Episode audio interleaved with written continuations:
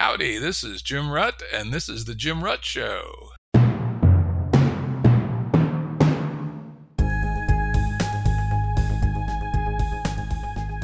This is a Currents episode. Currents are shorter and less heavily produced than our full length episodes and generally focus on a single topic. As always, links to books, articles, and organizations mentioned are available on the episode page at jimruttshow.com. That's jimruttshow.com. Today's guest is Jim Rutt. I'm Jared Janes, the producer of The Jim Rutt Show, and I'm taking over the hosting privileges momentarily, mostly because we're going to be talking just about The Jim Rutt Show, and it's always awkward talking to yourself, so, so I thought I'd lend Jim a hand here. We also have an announcement that probably is where we should, is best place to start. Jim, did you want to kind of talk about what what's in store for the show, um, what's going to be changing in the, the immediate future? Yeah, yeah. Thanks, Jared. This is a great opportunity to reflect on a little over two years' experience with the Jim Rutt Show, and Jared has been my trusty producer for most of that time, and you know, if you like the sound quality and the show notes and the website and all that, that's Jared and his team have done a wonderful job of taking care of us here on the Jim Rutt Show. So yeah, the announcement after doing about 185 episodes over the last two years, something like that, I've decided to ramp back the rate. I kept doing more and more and more because there's just so many interesting people and so many interesting books and so many interesting articles and papers to read that by 2021, I was doing two to three episodes a week. One week I had six scheduled, which I rescheduled one. The other one had to be canceled for various reasons. So I ended up doing four. That, that was nuts and I've got some other projects that I need to work on. And so I've decided to continue the podcast, but to ramp the rate down. And so instead of two or three a week, I'm aiming for one or two or very occasionally three per month. And we've got some great guests uh, scheduled. Next month, we have Robin Dunbar of the famous Dunbar number signed up and have a great chat with him in September, we're doing a podcast with Heather Heying and her very interesting book with uh, written with her husband, who's also been on the show a number of times, Brett Weinstein, on evolutionary psychology and evolution in general and how it impacts culture and stuff. That's going to be very interesting. I'm going to do another episode later this week with Rob Tercek, who's been a guest on before. We talked about his book, but this time we're going to focus narrowly on his very exciting ideas about the future of education. This is some radical stuff. Mm. And let's see, in October, I have John Vervaeke on the books. We're going to do three episodes, I believe. I think it could take three episodes. I'm currently working my way through the Awakening from the Meaning Crisis, this 50 hour video series. Found it very interesting. And I've been writing copious notes. This is completely new for me. I've never tried to base a podcast and even more podcast cluster of episodes around video rather than the written word.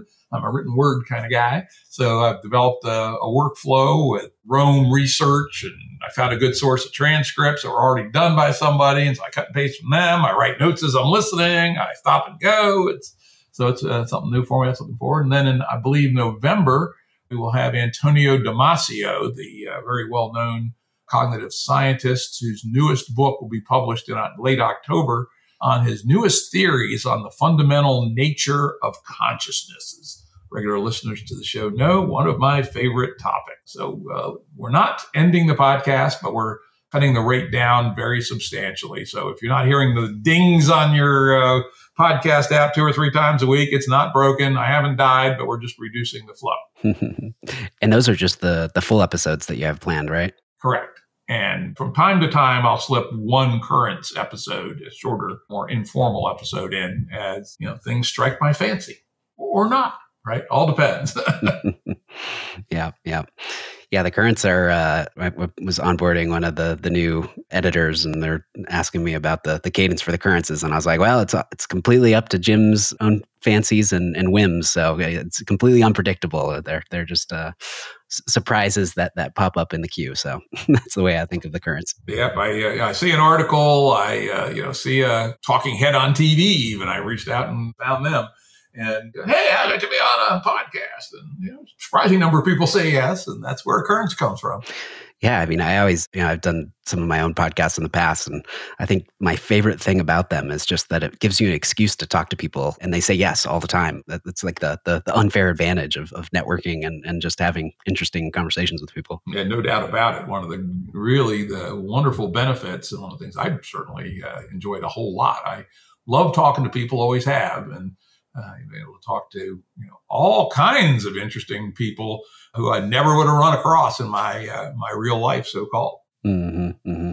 Yeah, well, I, and now that we have the the announcement out of the way, I, I, thought reflecting on the the show a little bit from a broad perspective would be fun. Does that uh, that motivation of being able to to have fun conversations is that is that tie directly into you know kind of why you started the thing for, to begin with? Uh, more or less. So I can tell you the real origin story, like any good comic book. You have the superhero has to have an origin story. the Jim Rutt show actually started around the dinner table, the Christmas dinner table. I think it was actually between Christmas and New Year's. My daughter and her husband were down, and some other folks, and we were uh, just sort of chatting about the year. And it was late 2018, and I was had spent 2018 writing a number of essays on Medium. You can check them out, Jim Rutt on Medium on things like liquid democracy. Uh, one of my favorite ones I wrote was uh, regaining your cognitive sovereignty about my experiment of getting rid of my uh, smartphone. And I, t- I describe a lot about the downside of smartphones, quoted a lot of cognitive science research on it, et cetera. And anyway, I wrote these essays and I was proud of them. They're well done, but man, am I a slow writer. And I just revision, revision, revision. I have some friends that can just knock something out that's good in four hours, you know, for me, say two months is more like it. I was uh, complaining about this, and my daughter, in her classic daughterly talking to her dad style, says, Dad, you may struggle with writing, but you are one of the great talkers of all time. King of bullshit. And I go, oh, there's, some, there's something to be said for that. You should have a podcast. And, you know, of course, I knew what a podcast was, but being a man of the printed word, I really hadn't listened to podcasts too much. And, but took that that idea under advisement. So, uh, you know, those who found the Jim Rutt show to be annoying, I blame it on my daughter. Right? that was actually a, a, really cool suggestion that she came up with. And I never would have thought of it, never would have done it. I guarantee if it hadn't been for that conversation. And so that, that spring, each year in March, I usually try to take stock of my life. I retired from my business career on April 1st, appropriately date. And so uh, I use that as an anniversary to review what I've been doing and, you know, how do I want to adjust the coming year? And I, you know, said, yeah, you know, I think I'm kind of tired of writing essays and I think I'm going to think about podcasting. And so I dug in as I always do. I thought of it like a venture. I researched what I could find out about the podcast industry. I looked at the technology. I signed up for some of these online, you know, learn how to be a podcaster courses actually that were actually fairly interesting and useful. And after about a month, I said, yeah, I can do a podcast. God damn it. And, uh, and it doesn't look like it's that hard, right? You know, the, by that point, 2019, the services were essentially off the shelf and inexpensive. Mm-hmm. You know, things like Zencastr, which we use to record the episodes we're using today, Dropbox, where the files can be stored. You know, there's good low cost editing software, etc. And so I said, let's do it. And so I, uh, you know, ramped up and start sending emails to people I knew or even even a few I didn't know. And as you said, it is pretty amazing how many people say yes to be on a podcast. and uh, so we launched it. I think I recorded my first episode on June second, twenty nineteen. Mm. Man, time flies. Yeah, yeah, exactly.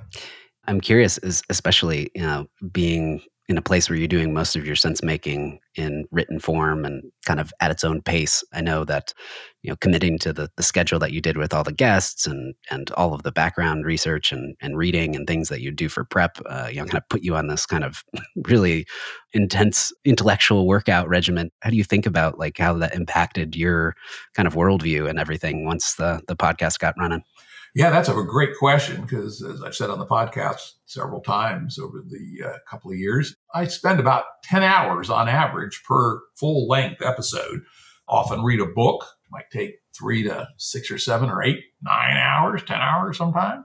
If it's a really thick, difficult book. And then I often will do side research on the topic so that, you know, I can challenge the guest or support the guest or point out some things that are related, etc. And uh, then I usually spend two hours exactly preparing my show notes for the podcast before we go on the air. So it's a, you know, it is a big time commitment and it has consumed a fairly large amount of my reading budget. I've historically read about 75 books a year. And probably in the last two years, not all my podcasts are about books, but a fair percentage of them are. And I'd say, particularly in the last year, I've moved even more towards book oriented podcasts. A significant majority of my reading bandwidth has been absorbed into reading for podcasts and sort of following the ideas from them. And uh, so, of course, I choose the topic. So it's not like, oh, yeah, the teacher made me read uh, Rise and Fall of the Third Reich or something. And God damn it, I had to struggle my way through it. So I had to choose them. But on the other hand, they had a different trajectory than my natural reading would. And it's hard to describe exactly what the difference is, but it is different. So it did move my reading trajectory in a somewhat different direction more towards nonfiction, kind of hardcore stuff. Historically, I read about half fiction, half nonfiction. Speaking of which, is interesting. Going back uh, when I wrote the original prospectus for the show, I had two categories on the topics list that I never actually got to. One was literary fiction. I read a lot of literary fiction, like it a lot. But once I started doing podcasts, uh, you know, the first few were on more technical or social change oriented topics. Uh, one happened to be with a fiction writer, but really more of a social change guy, Cory Doctorow, one of my early podcasts, and a good one, by the way. I said, you know, I'm not sure what the hell I talk with to a, a literary novelist about, right? It doesn't really seem to be, be what I do. So I dropped that from the list. The other one I had early on the list was the Americana music area, an area my wife and I both enjoy a lot. I've been to many, many uh, shows over the years and I thought it'd be a good excuse, as we were saying, to reach out to these people and talk to them, some of my musical heroes.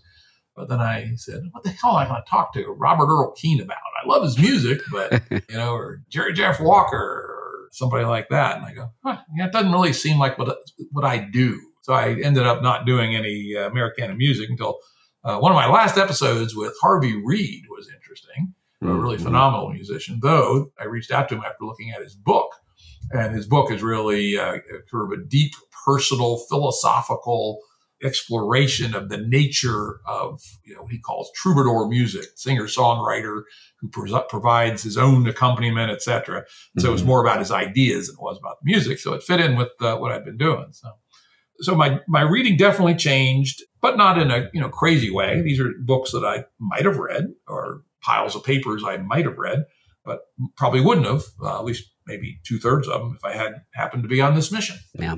Before the podcast, did you were you the person that reads like a bunch of books all at the same time and kind of picks them up, puts them down, or is or you kind of just get get one done, move on? Did it actually change the the the whole function or the the methods in which you you go through books? Oh, that's a good question. Yeah, I tend to be a one or two book at a time person. Typically, uh, often I'll be working on a, a nonfiction book and if it's a hard one, you know, you know, difficult conceptual stuff that you have to read fairly slowly, I'll mix it in with fiction, you know, some of the, you know, trashy detective stories, uh, rereading Lord of the Rings for the 29th time. Uh, you know, I was on a really hard bender of reading for the podcast. I stumbled across a trashy series, uh, one of these post-apocalyptic series called Nuclear Winter. What the hell is the guy's name? Uh, they, they were not bad. They were certainly readable. Yeah, sometimes I feel like there's like a genre that just speaks to me in a way that's really interesting and and whether it's like the most high art you know sophisticated and nuanced take or not there's still this an enjoyment of being immersed in some an aesthetic of some sort yeah exactly it's, you know the willing suspension of disbelief as my 11th grade english teacher mrs kingsley always taught us to think about it and said that's the magic of writing that you know, you say, all right, none of the, if you look at a book critically, it's never perfect, right? There's logic flaws in every thriller, which pisses me off. But if it's good writing, the willing suspension of disbelief. Bobby Akart, A K A R T. Uh, turns out he's written a, a very large number of post-apocalyptic novels, but there's a five-book series called Nuclear Winter. They're very short. You can read, you know, more than one a day. I think I was reading a like about two a day while I was power climbing my one and a half a day. So that was kind of cotton candy for the mind. I used to love the uh, Spenser series, detective stuff till the guy died and didn't know more of those. So I do read from time to time science fiction, you know, so Anyway, I tend to be a two book, two book at a time person or just one, but I'm not a person who's reading five or six books simultaneously. And I will say that when I'm doing for the podcast, I, because I had deadlines, right? I had people booked for specific dates. And I'll confess, sometimes I was finishing the book the morning of the podcast. And so I had to, at times, uh, just really buckle down and focus, focus, focus on uh, getting the books done.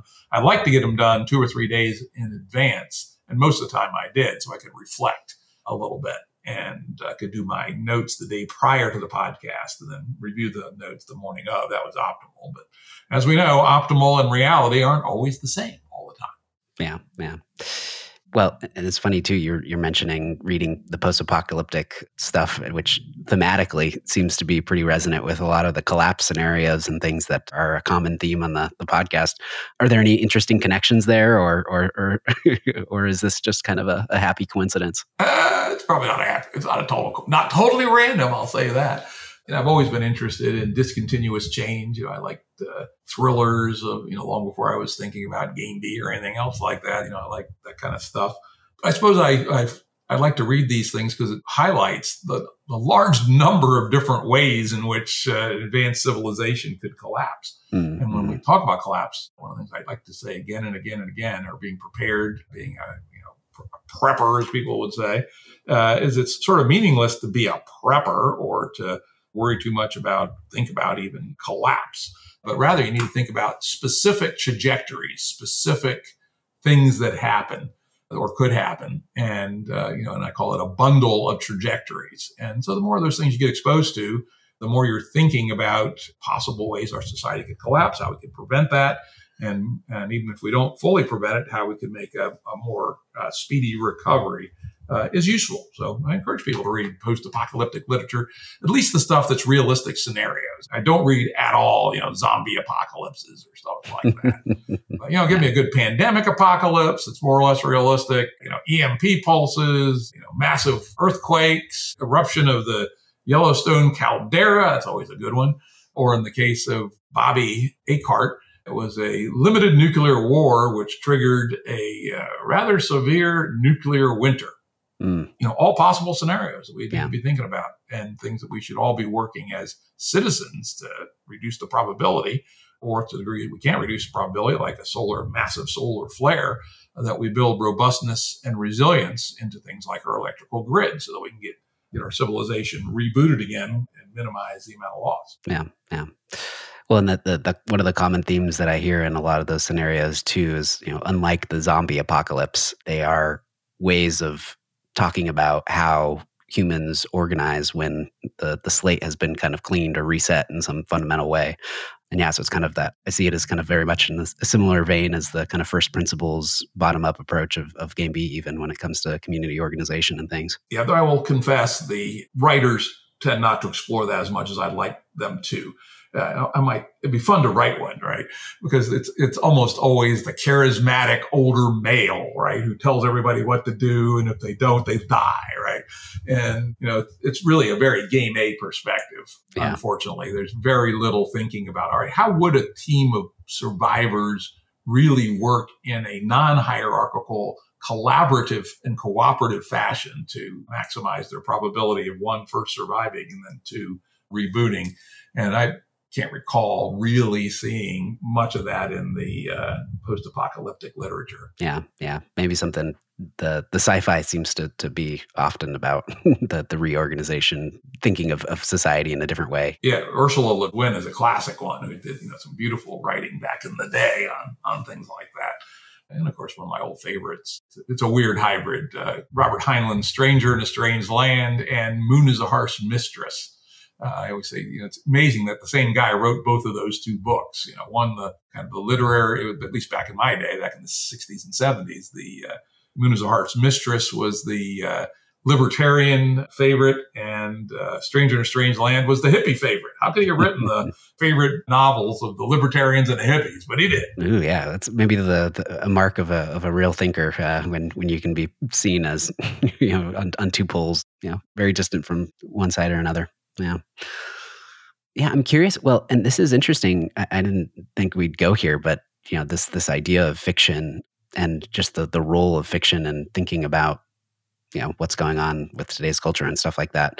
I feel like there's not a lot of conversations around that. Is that uh, at least in the the kind of game b sense making whatever web it doesn't seem like a really common thing these days. Is you know you think we could could benefit from from looking for at some towards some fiction to, to be a little bit more imaginative or, or? yeah I, I think so. I've always read fiction and i've always thought it had a good influence on opening your perspectives what fiction did I read recently? Quality fiction. Week before last, I read War and Peace, Tolstoy's War and Peace, right? 1100 pages of stuff. And there were a lot of ideas in there that caused one to think about how one would design a society or what are the attributes of a society that help make it work and not work. And of course, uh, what he was drawing was a whole series of things that don't work or are bad, you know, like the very hierarchical, semi feudal state that Russia was in at the time, which the time of the novel was you know, 1805 through 1820 approximately. And then you had the uh, military dictatorship of Napoleon on the other side as the other alternative. And so it was a sort of an exploration of social operating systems and their result in constant warfare that were good object lessons on things that one would not want in a good social operating system. Uh, but again, the writing was beautiful. You know, this is one of these classics that the joke about it is everybody talks about it, but nobody reads it. And I'd suggest it's actually worth reading. And, and uh, Tolstoy is a very easy writer. Short sentences, short paragraphs, short chapters, very clear. It was actually very enjoyable. I blasted right through it just as if it were, you know, some, you know, good piece of genre writing. But unfortunately, you know, when we talk about fiction in general, you know, I'm old enough to remember when fiction writers were some of the more famous people in our society, right? Think about John Updike, Saul Bellow, uh, Ernest Hemingway even was alive when I was a little kid, and many others. And these were people who were literally featured in People magazine, right? Yeah. and before that, it was even more so back in the 20s, 30s, and 40s, you know, Theodore Dreiser and Thomas Wolfe and William Faulkner. I mean, these were top tier celebrities, essentially. I can't think of any novelist of the serious literary sort that you ask a person on the sidewalk, uh, you'd have more than one chance in a hundred they ever heard of. Yeah, yeah. Hmm. Yeah, it seems to be. Well, we we we have our, our CEOs and, and entrepreneurs and TikTok stars or something. Uh, this is what replaced our our fictional visionaries. and, we have the genre people. You know, people know the James Pattersons of the world, etc. But they, uh, you know, can could you even name a top uh, literary uh, novelist today? when in you know 1960s such people were you know literally known by you know even my uh, parents uh, working class folks they did read books but you know, they certainly knew who uh, hemingway was and faulkner and people like that that would certainly not be the case today Uh, and of course it's a lot it's a lot like movie making you know movies now also collapsed to yes, there are still good indie movies being made. And if you got streaming services, you can find them. But the stuff that's in the movie theaters is just comic book shit, basically, right? yeah, yeah. I guess there must be a market for it because they keep on making it and they ain't cheap. It's high production values, but you know, in terms of, you know, are there famous directors like Billy Wilde, like there was in the day, or John Ford? Nah, not so much, right? Yeah, it seems there are a lot fewer and far between. Yeah, maybe partially it's just like the, you know, the the fractured nature, the fractal nature of culture these days is that you know broad appeal is, is that much more of a rare thing. You know, the first thing that I could think of is like if there's anybody right now from a filmmaking perspective that might fall into that category would be, and maybe this isn't broad just because I'm a nerd, it would be uh, Denis Villeneuve, who's about to come out with Dune and and did uh, Blade Runner and things. But yeah, not not a not not a, a, a huge kind of cultural agreement around that. I bet. I bet if I brought up that name, a lot of people would not have no idea who, who the hell I was talking about. I'm one of them, right? I certainly know Dune. I know Blade Runner. Yeah. I thought Ridley Scott did Blade Runner. He did, yeah. Scott did the the original Blade Runner. Villeneuve did the so he just did that remake, Blade Runner 2049 or whatever, um, and Arrival. Arrival, uh, that was that, you know, as, as, you were talking about fiction writers uh, that I, I feel like should have some of the the references. Uh, Ted Chiang, have you you read any of his? Oh yeah, stuff? yeah. Oh yeah, because that's what the Arrival was based off of one of his short stories, and yeah, that was that that was actually something like new and interesting and and yeah but now we're going back to dune so going just uh, repurposing things uh, repurposing culture that seems to be the the moment we're in right now yeah that's uh, and maybe in the game b world we can get back towards you know interesting and deep art right of course people say all right just a goddamn old boomer right i go i just finished watching a very interesting documentary uh, series on apple tv called 1971 the year music changed everything and eight episodes, some amazing footage. It's worth it for the footage alone. But, uh, you know, music was, you know, seriously part of building the counterculture at that time, which yeah. was reaching its peak. And, you know, these were grungy people. None of them were good looking and smooth, right? With a few exceptions. But they were people who were taking their music and their impact on the world seriously. You know, now it's all drum machines and, and you know, beautiful people with fancy haircuts and uh, tight clothes and you know gym tuned legs and all this sort of stuff. And it's just like like the Empire Struck Back. The you know the music scene was radical and I mean literally countercultural in a serious way. And now it's entire seems as far as I can tell, I'm sure there must be some indie corners like Americana and certain areas of hip hop, etc. But in general, what we think of as pop music today is sort of banal commercial shit driven by the almighty dollar. Yeah, yeah, it's a it's a weird world. But yeah, it, other strange thing at the same time is that to your point, there are a bunch of indie places that are you know uh, uh, in culture in all of the different artistic ventures whether it's music or or movies and things like that and and because of the accessibility and and connected nature you know there's a lot of indie artists who make a living off of it you know they're not famous they're not pop stars and they're not uh, cultural icons or things like that. But yeah, I think there's probably a more a broader diversity of independent creators and, and, artists and things like that who are, are able to make a living uh, with a, a, modest audience of some sort. But you got to dig to find them and kind of get really go dirt deep down the, the, the cultural, the subcultural rabbit holes to, to find them. It seems like. Yeah, yeah, and, then, and then in some sense that's a good a good thing. Uh, though musicians have been heavily hard hit by the, the changes in the world. There used to be a you know thousands of, of musicians who could make a living touring and selling CDs or albums before that. Mm-hmm. You know, mm-hmm. now there's really no market for CDs. The amount of money from streaming services and downloads from, you know, iTunes or something is a sixth or a tenth of uh, typically what it was when people were selling CDs. And, so, and I know a lot of musicians actually, and they all uh, lament the fact that uh, their their main ways of making a living were gutted by the uh, electronic revolution.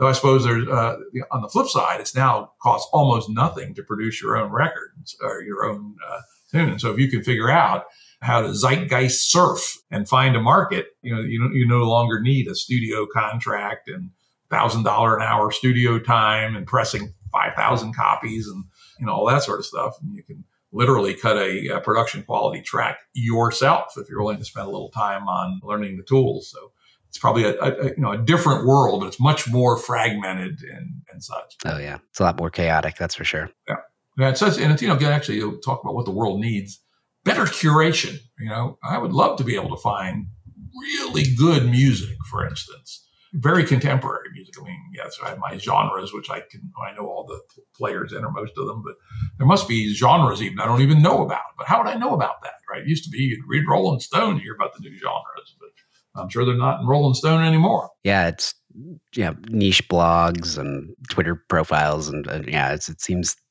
I, I've like dipped my toe in some of the the indie music scenes and try and keep up to to listen to new stuff and it's hard though. It's it takes a lot of deliberate effort. There's not a not a lot of ready-made curation, that's for sure. Sound like there's a market there, you know, sort of a i don't know i'm trying to think about here. Something like the old Life magazine, right? They were the curators of 1962. Of course, there was so much less of everything that they perhaps could do it. And the Overton window, you know, the level of, of ideas that people were considering in 1962 was extremely narrow, unlike today, where ideas are from one extreme to another in multiple dimensions. But man, hey, you uh, young entrepreneurs out there, think about it. A sampler, a sampler. Whole Earth Review is another example. A sampler of ultra high quality stuff from the fringes. Mm, yeah, that'd be good. That would be, eh, that's not a bad idea. Well, interestingly, I, I kind of think that like this this uh, modern thing of the the influencer, the internet influencer or something, you know, these individual personalities end up kind of putting their stamp of approval on certain you know, fashion and and and music and other trends and things like that, where they kind of probably do act like a, a subtle form of curation, but it's it's just like utterly personalized to to you know this is what I like as opposed to pulling in a broader perspective. That's a good point. The uh, the role of the internet influencer. Uh, I read something rather scary that apparently the uh, uh number two job after medical doctor, uh, when you ask a 14 year old what they want to be when they grow up, is uh, internet influencer. yeah. Ah! yeah. It's understandable. I mean, you have a lot of cultural power. And if you're at the top, presumably you make a pile of money, right? Yeah. And you sit around in your jammies and just do your thing. yeah, yeah. Well, uh, unfortunately, I think the the real interesting. I mean, there's always there's always uh, people who figure out how to game the system, and and just the only thing they do is is be an influencer, which is such an absurd kind of thing. And then they get paid to be an influencer. Exactly. product placements, and that shit ought to be illegal. I don't know, probably not illegal, but it's certainly immoral. It's like pollution of the meme space. Yeah, they they just need like a you know they need like a scarlet letter on them. Like this person is is just just a, a product. But uh, but yeah, the interesting influencers I think are always the ones who who are have done something uh, well and, and and really mastered some sort of domain or or expression or art or something like that. And and um, yeah, like you got to keep it a little bit more real in some sense, not not so sold out. Well, I guess us, uh, you know, kind of niche podcasters or internet influences in our, in our, own little way. I mean, my guests have told me that uh, appearing on my show sold uh, a fair number of books for them, more so, you know, many more so than, you know, going to, on uh, bookstore tours and stuff like that. So uh, we're influencers our own little uh, narrow way, but I don't think either of us are going to have 7 million followers on TikTok anytime soon. Oh God, that that sounds terrible. I wouldn't want it if I could have it. uh, I did have a, a, couple other things that I, I wanted to to jump into. One of them, you know, just kind of reflecting broadly on the podcast, and um, you know, this could be you know very specific about episodes or guests, or you know, just general themes or things that you know what what what kind of stands out for you when you think about the the podcast over the past 190 episodes or whatever it was. Yeah, what's the the the thing that's the most maybe the most pride or most interest or, or you know, just most most passion that comes up when you think about that? Well, in terms of pride, uh, passion, the fact that I stuck with the uh, theme of the podcast, real thinking about deep ideas. I really do think we we were able to deliver on that. There are, of course, a few exceptions, but most of the uh, conversations were really pretty deep I really got into it with people in a positive way. And again, one of the decisions I made on the fly as we go is to mostly keep it positive. Did not in, invite guests on for the purposes of arguing with them. Even when I uh, brought people on that I knew I would be arguing with them, we established some guidelines in advance to minimize the arguments, keep it on the upbeat, but we went deep.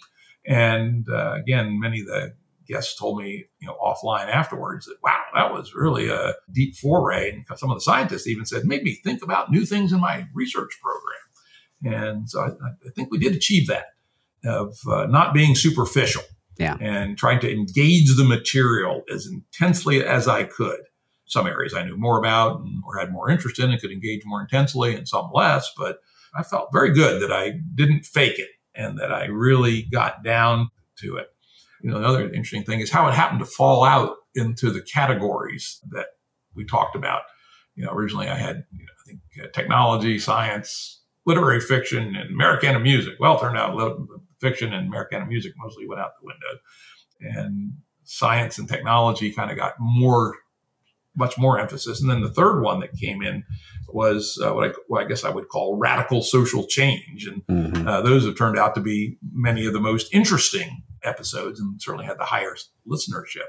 Things in the game B space, in uh, me- uh, political metamodernism, uh, some of the more innovative projects in the blockchain world, regenerative ecology. We had a number of people from the regenerative ecology world on, uh, you know, sort of how are we going to save the world from our own madness? I think that ended up actually probably being my number one category, though I still have lots of artificial intelligence stuff, a lot of complexity science people from the Santa Fe Institute and adjacent spaces. But yeah, that, that was also interesting how, how those sort of three topics, science, technology, and radical social change became the really three foci. And I tried to tie some lines between them, which I, I think I was at least somewhat successful at doing. Yeah, yeah, no, for sure. Well, and it's interesting when you're earlier you talked about how you're a good talker. Your daughter said you're a good talker. You should do this podcast. You know, I was thinking, I was like, well, talking is one thing, but you know, when things are working, when I'm listening to an episode where, where you actually are kind of resonating with the person and appreciating each other's experience or worldviews and things like that and doing some actual exploration, I think it would fall into like that category that Tyson Yunkaporta would put as like it's a yarn, you know, like you you gotta kind of see this kind of organic thing develop, which is this this conversation, this exploration.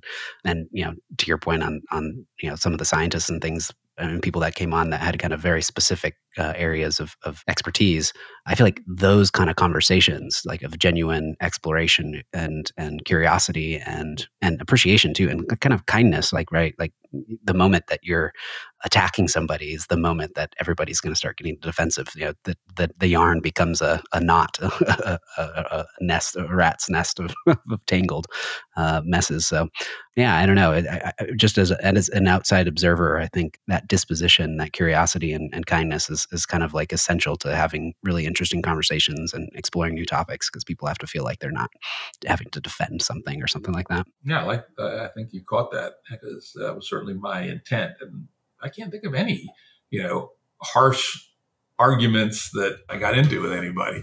Uh, in fact, a few people I had that were, you know, had some controversy or some shit in their past or whatever. I told them right up front in the email, you know, conversation before they agreed to come on. I don't play gotcha. I'm not interested in this, that, or the other thing somebody might play gotcha with. I'm here to talk about your your ideas and their implications. And people yeah. appreciate that. Oh, yeah, it's very interesting. You mentioned Tyson Yunkaporta. He was certainly one of my favorites. I, mean, I know we're not supposed to love one child more than any other, right? And all every single episode I'm proud of. Not, not a single bummer in the list, but my four four or five uh, conversations with Tyson Yunkaporta are, are way up there among some of my favorite shows. Yeah, and, uh, me too. What an interesting person he is in his book Sand Talk. If you haven't read Sand Talk, people, Jim tells you go read Sand Talk by Tyson Yunkaporta. Yeah, and talking about like novel exploration, the the two of you, uh, you know, him coming from this kind of very natural relationship with with the environment and culture and and spirituality and all of this stuff that he's bringing into there, but but him being able to use technical language and make some correlations to complexity science and things like that you know that the the the difference between you two and and your your kind of genuine your your actual perspectives is what made that conversation so interesting. And and yeah and it wasn't a it wasn't a fight. You guys weren't it wasn't science versus you know indigenous wisdom. It was it was you know how are they actually in relationship and how do they relate to each other? You know those are yeah those are some of my favorites of, of the, you know the first thing that came to my mind uh, when i was thinking about all the episodes that really stood out you know it was tyson's uh, series as well so we must be on a, a same wavelength yeah, they were great. Yeah, and I learned a hell of a lot. It opened my eyes. I think it opened his. In fact, actually, he and I are engaged now in a scientific collaboration where we're going to use, with the permission of the tribal elders, and had, he went and got that amazingly. We're going to implement. Well, actually, I shouldn't say, but it's a evolutionary computation exercise that uses some indigenous ideas. Mm. And I probably shouldn't get, give the secret away of the paper, but Tyson and I just really hit it off. I don't know, just something about it. He and I, we like we like to joke, hey, we're like brothers from different mothers, right? totally, totally. I get that vibe. Yeah, it was really really fun. Another one of my favorite uh, episodes. I'm going to reach out to him soon, see if he's got something new. Is Nick Chater's uh, episode on the mind is flat. Mm. You know, I'm not sure he was correct. He might be. He might be. Mean, he radically challenges all the conventional wisdom about depth psychology and all this stuff going inside your head and such. And he says, yeah, we're way shallower than we like to think. We're basically our memories plus a confabulation machine, and that's it. and you know, I've referenced that you know a dozen times at least in other podcasts, challenging you know deep depth psychology perspectives from folks, and say, hey, have you read uh, Nick Chater's book, The Mind? The Mind is Flat. Uh, it might. Uh, change your uh, change your thinking a little bit. And as I said, I'm still not 100 percent convinced, but he makes a pretty good argument. And so that was that was so fun because it was so non conventional wisdom, shall we say. Mm-hmm, mm-hmm. Especially from our, our, modern kind of context, in the sense that our, our culture seems to be kind of permeated by psychotherapeutic perspective. It's almost like the water that we we swim in. You know, everybody knows a little bit about subconscious and and baggage and trauma and everything. So yeah, it's it's I, I, always appreciate being able to kind of break out of that that frame and be like, wait a second, is this you know is this, does this really have to be everywhere? yeah, let's let's uh, let's look at it a little bit more fundamentally. Yeah, his his of course is the ultra skeptical perspective. Uh, yeah, that was on uh, episode seventy five. Nick Chater, for those of you who want to want to check it out yeah, that was uh, certainly a really fun episode, which has come back, you know, again and again. Another one that I just really loved, it was one of my favorite topics, is Doug Erwin on EP 116, where we dug into the Cambrian explosion, which is when essentially all multicellular life, it's a slight overstatement, but almost all the phyla of life that we know today came into existence in an extraordinarily short period of time, like 5 million years in this very specific window called the Cambrian explosion. That was uh, an amazing conversation because it also allowed us to talk about the nature of evolution, uh, you know, the invention of neurons and all kinds of wild stuff. And and and Doug Erwin, being a guy from both the Santa Fe Institute and the Smithsonian Institute, is an extraordinarily well prepared guy to have that discussion with. So that was that was another one that was just really really good. Yeah, I remember that one vaguely. I, am gonna have to, you know, now that we're we're talking through some of these, I'm like, I'm gonna have to go listen to that episode again. I was like, I, I, I, a refresher would be really fun. I'm curious. You said that uh, you know you and Tyson have have actually ended up working on projects since the the podcast. Is there any other kind of collaborations or projects and there things that have come up uh, that kind of were first kind of initiated or maybe even kind of just aided by or, or uh, you know kind of uh, given a, a, boost from any of the podcast episodes or guests yeah i've uh, developed a good working relationship with Gregg henriques who i did a couple of podcasts with and we're working on some stuff and he's helping me on actually more to the point and i I'm helping him a little bit on some of the things he's working on. Certainly deepen my relationship with the, you know some other folks like Simon DeDeo and Max Borders, Mm. Michel Bauwens, actually, uh, Michael Bowen, Michel Bauwens and I are working on something together now that I think about it. So, yeah, there's been a number of ongoing things that have been initiated, and, and I've been advising the Consilience Project, which some of our guests have been associated with, most uh, well known Daniel Schmachtenberger, but also Zak Stein and uh, Samo Burja. All three of them are key contributors to the Consilience Project, and I'm an advisor to that project. And so there's another connection. Yeah, so uh, it certainly richened my network of uh, people and projects and stuff. Mm-hmm, mm-hmm. Yeah, it's funny because so many of the the things that I ended up focusing on, you know, so I, I ended a podcast uh, of my own. God, it was a little over a year ago now, or something like that. But you know, like I'm, I'm just starting to kind of realize, like, man, I really miss all of the connections and and all of the kind of you know unplanned creative stuff and relationships and things like that that had come from it. Um, and, and, it was not as obvious when it was running, but yeah, and, and I'm glad you're continuing on too, and not not uh, not completely closing things down. Yeah, and uh, my, going down this list, damn, Rich Bartlett is involved with uh, uh, around the edges and some proto B work we're doing, I continue to communicate with Mark Burgess on various things yeah, it's uh, you know been been remarkable. It's actually I hadn't really focused on so much how much it has added to my you know network of uh, collaboration, idea sharing, and project doing. Been quite a good upgrade. Yeah, yeah. Well, and it has the heart too. You know, again, I'm well. I'm the I'm the spiritual guy because uh, I guess I was on an old uh, episode as well, uh, talking about spirituality.